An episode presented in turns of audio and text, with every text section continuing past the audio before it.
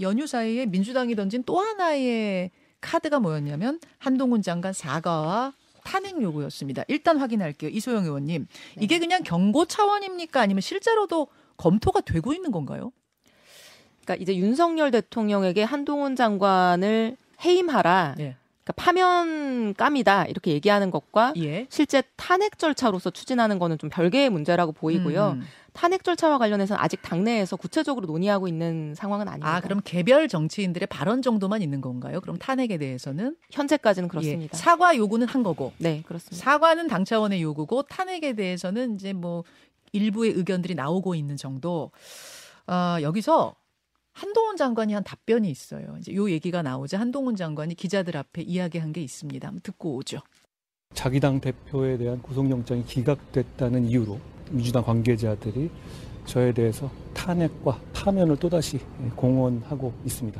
자기 당 대표의 각종 중대 불법을 법집행기관이 법과 절차에 따라서 수사해서 처벌하는 것이 민주당에게는 법무부 장관을 파면하고 탄핵할 사유가 되는지 묻고 싶습니다. 자, 이 한동훈 장관의 발언에 대한 보충 설명을 김근식 교수님이 해주시겠어요? 그러니까 파면은 뭐 대통령이 하는 거니까 대통령한테 요구할 수 있는 정치적 공세 중에 하나죠. 그러나 탄핵은 다른 거죠. 우리 이소영 의원이 말씀 잘하셨는데 만약에 민주당의 지금 당론이나 당의 공식 입장으로 탄핵을 추진한다면 예. 제가 볼 때 기각 영장 기각으로 다가온 야당의 시간을 그냥 예. 여당의 시간을 혼납할 겁니다. 아, 또 역풍 불 아, 거라고 보세요? 당연하죠. 이미 이상민 장관 탄핵해가지고 그 재난안전의 총사령 탑이야 행안부 장관이 3개월 동안 공석이었습니다. 예. 왜냐하면 기각 인용될 인용이냐 기각이냐 될 때까지 멈추죠. 멈춰 있거든요. 직무정지돼 있거든요. 직무정지. 그 사이에 수해 참사 생겼잖아요. 그걸 누가 만들어냈습니까? 잘 아시지만 탄핵이란 건 명백한 법률과 헌법을 위반한 행위가 있어야만 되는 겁니다.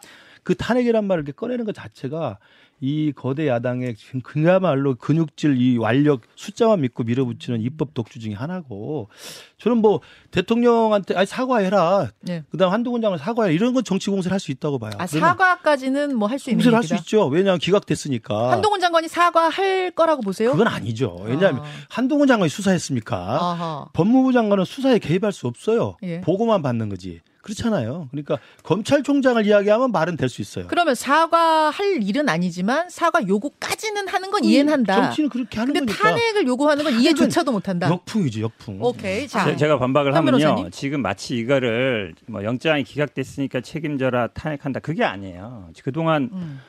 한동훈 장관이 수사를 안 했다고요?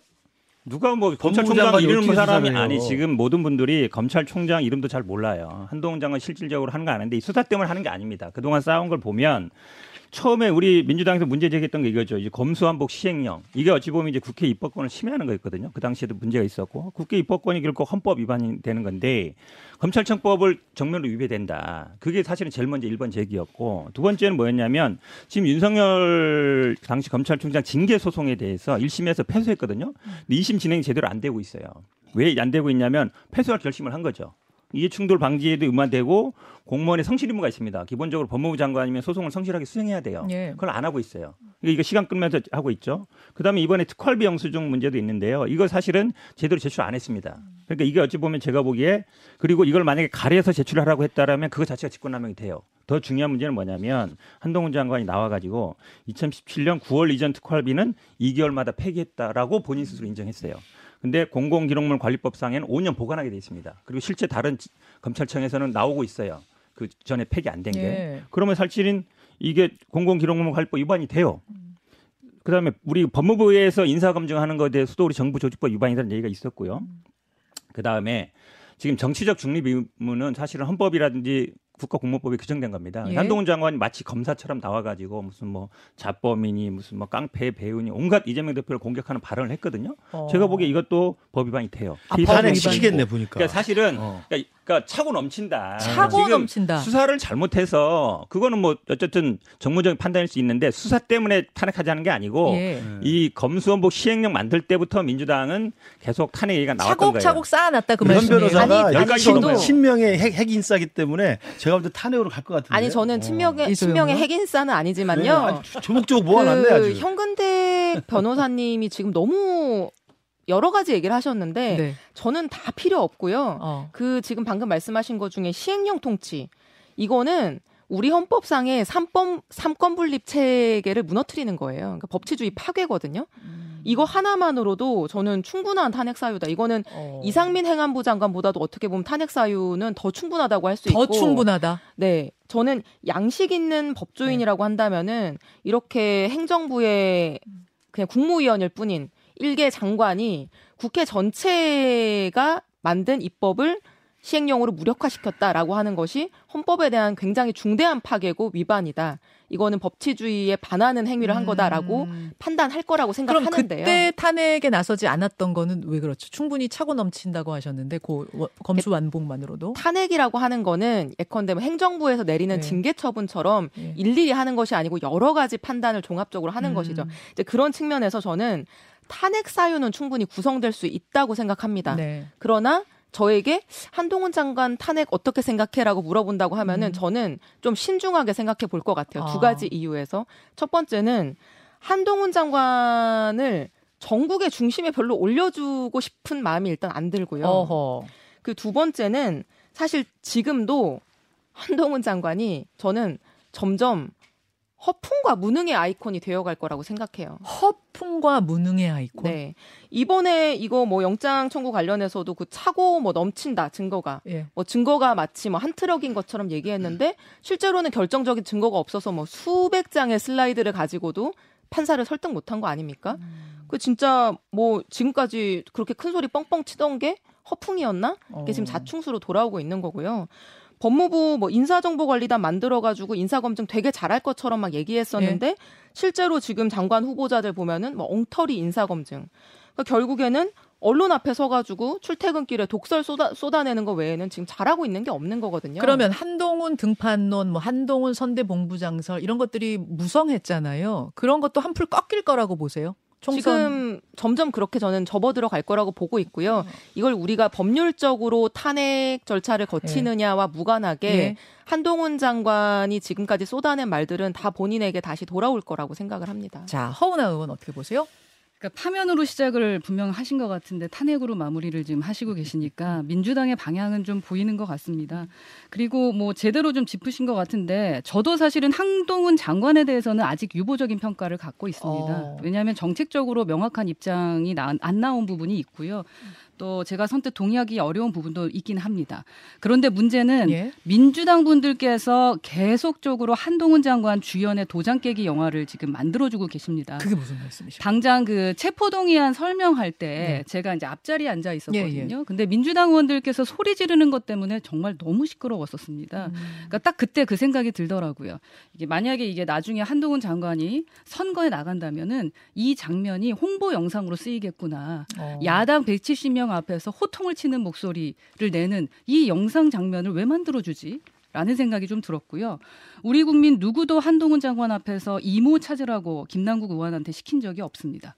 그리고 우리 국민 누구도 김의겸 의원한테 다짜고짜 첼리스트 의혹 가지고 윤도원에 너를 보내고 뭐 노래를 불렀느니 안 불렀느니 그렇게 따지라고 말한 적이 없습니다. 다들 스스로 불나방처럼 자꾸 뛰어들었다가 다들 아, 타버리시고 불나방. 계십니다. 그래서 윤석열 대통령께서 만드는 뭐 추미애 그, 그 장관님의 큰 공을 좀 세우셨잖아요. 근데 민주당 분들이 또 한동훈 장관을 자꾸 키워주시는 것이 아닌가. 음. 저는 전략적으로 이러한 판단이 정말 맞는 것인지 한번 좀 되돌아보셔야 된다. 한동훈 등판론, 뭐 총선 출마설, 선대 본부장설 이것 들이 한풀 꺾일 거라는 이소영 의원의 전망엔 동의하세요? 아니면 그, 그 생각도 좀 다르세요? 그 부분을 지켜봐야 될것그 같습니다. 부분은? 예, 아. 한달 정도는 지켜봐야 예. 되지 않을까 싶습니다. 김 교수님 이미지는 어쨌든 이번에 좀 타격 받은 건 아니냐라는 평이 많은데. 아니 그러니까 그게 그 구속영장 기각 때문에 탄핵이니 파면이 이야기하면 그 왜냐하면 다잘 아시지만 법무부 장관은 절대 수사에 개입하면 그게 유법 사항이에요. 예, 예. 추미애 장관이 그걸 유- 개입을 못 하니까 계속 긴급 명령 무슨 뭐 그걸로 해가지고 했던 거 아닙니까? 한 음. 그저 검찰, 검찰 총장 윤석열 예, 총장 예. 있을 때. 그러니까 수사에 개입한다는 거짓말인데 그거 가지고 만약에 탄핵이나 파면한다는 것은 어, 제가 볼 때 민주당에서는 자충수가 될 건데 음. 오늘 두 분 말씀 들어보니까 그럴 가능성도 있어 보이네요. 저는 아니 그래서 기각 때문이 아니라니까요. 그러니까 그걸로 안 했었는데 그거 아니고 차곡차곡 좀 쌓아온 거 보니까 탄핵을 시킬 가능성이 있을 것 같아요. 아. 그래서 제가 볼 때는 아 이 한동훈 장관이 다시 또 살아날 수도 있겠구나 아. 탄핵을 받으면 이 생각도 들고 저는 그런 거보다는 선대본 부장이나 예. 한동훈 장관의 역할론을 생각해 보면 총선 역할로. 우리 수도권에서 특히 어려운 송파병에서 뛰고 있는 저로서는 네. 중도층의 어떤 지지를 끌어오는 데는 한동훈 장관이 좀 그 한계가 있긴 있죠. 아, 한계가 예, 그러니까 있다. 우리 지지층을 어. 결속시키거나 지지층한테 카타르시스를 주는 그런 측면은 있지만 중도층이 한 5% 6% 정도의 음. 이 승패를 가누는 이 유권자들을 모셔오는 데는 조금 한계가 있고 오히려 어. 송파병에는 저 같은 사람이 훨씬 적임자다는 생각이 듭니다. 아니, 묻지도 한마디 한마디 안 할 수 없는데요. 사실은 뭐 한동훈 장관이 그러니까 지금 자꾸 추미애 대표 사례를 얘기하는데 그때는 어, 여당이었어요. 여당 어찌 보면 집권 세력, 그러니까 검찰이 항상 힘을 받을 때는 거악, 한마디로 음. 하면 재벌이라든지 이런 데를 하거나 아니면 집권 세력과 대결했을 때, 집권 네. 세력이 비리를 파가 네. 이럴 때거든요. 근데 지금 보시면 알겠지만 검찰이 뭐 자- 장모 사건, 부인 사건 수사한다는 얘기 없잖아요. 음. 대기업 무슨 뭐 재벌 비리 수사한다는 얘기 없잖아요. 음. 예전에는 그러면서 국민들이 지지 받아왔어요. 음. 지금은 야당 대표 수사하는 거에 1년 반 동안 올인하고 있어요. 그러면 사실은 국민들이 보기에는 이게 정치적이라고 볼 수밖에 없는 게 딱 우리가 보이는 게 그 다음 날 바로 송영길 전 대표 집 압수수색 했잖아요. 예. 탁 추석 밥상에 올리기 위한 거였잖아요. 이게 100% 이재명 대표에 대해서 어. 영장 발부된다. 그 다음 날 바로 송영길 전 대표 압수수색. 그 추석 내내 아이 그뭐 전 현직 대표가 다 문제가 있네. 요걸 하고 싶은 거거든요. 왜냐하면 영장 청구는 검찰의 권한이고 검찰이 시기를 조정하고 그다음에 압수수색 영장은 뭐 90% 이상 발부되기 때문에 그 정도 그림 그랬을 것 같은데 저는 한동훈 장관이 뭐 어쨌든 수사 뭐 조선 제1급 이런 칭하지만 결국은 이번에 그 수사를 원래 잘하시는 분들은 막 이렇게 장황하게 얘기하거나 뭐 화려하게 막 한 150장 뭐 1600장 이렇게 되지 않아요. 한 10장, 어. 한 30장 정도 내면 돼요. 요것만 딱 맞춰서 내면 되거든요. 예. 근데 뭐 이거 저- 국회에 와서도 막 30분씩 얘기하고 예. 그전에는 5분 이상 얘기한 분도 별로 없어요. 음. 알아서 판단하십시오. 하면 되는 겁니다. 근데 본인이 검찰을 완전히 정치한 복판으로 끌고 왔어요. 모든 브리핑도 본인도 하고. 음. 대한민국 어떤 국민이 이- 검찰총장이 이 사건을 지휘한다고 보겠어요. 대- 이름도 모르는 사람이 많아요. 자, 그래 본다 그러면 알겠습니다. 한동훈 장관이 제가 보기에 네. 정치에 이미 들어와 있어요. 이미 들어와 이미. 들어와 있고 그러면 정치를 어떻게 할 거냐 문제인데 저는 민주당 입장에서는 계속 한동훈 장관이 이런 식의 반응을 해주면 더 고맙죠. 계속 뛰어줬으면 좋겠다. 그렇죠. 그, 그 말씀이시죠? 알겠습니다. 한동훈 장관 이야기까지 짚어봤는데 에, 민주당 안으로 이번에는 시선 돌리겠습니다. 김현정의 뉴스쇼는 시청자 여러분의 참여를 기다립니다. 구독과 좋아요, 댓글 잊지 않으셨죠? 알림 설정을 해두시면 평일 아침 7시 20분 실시간 라이브도 참여하실 수 있습니다.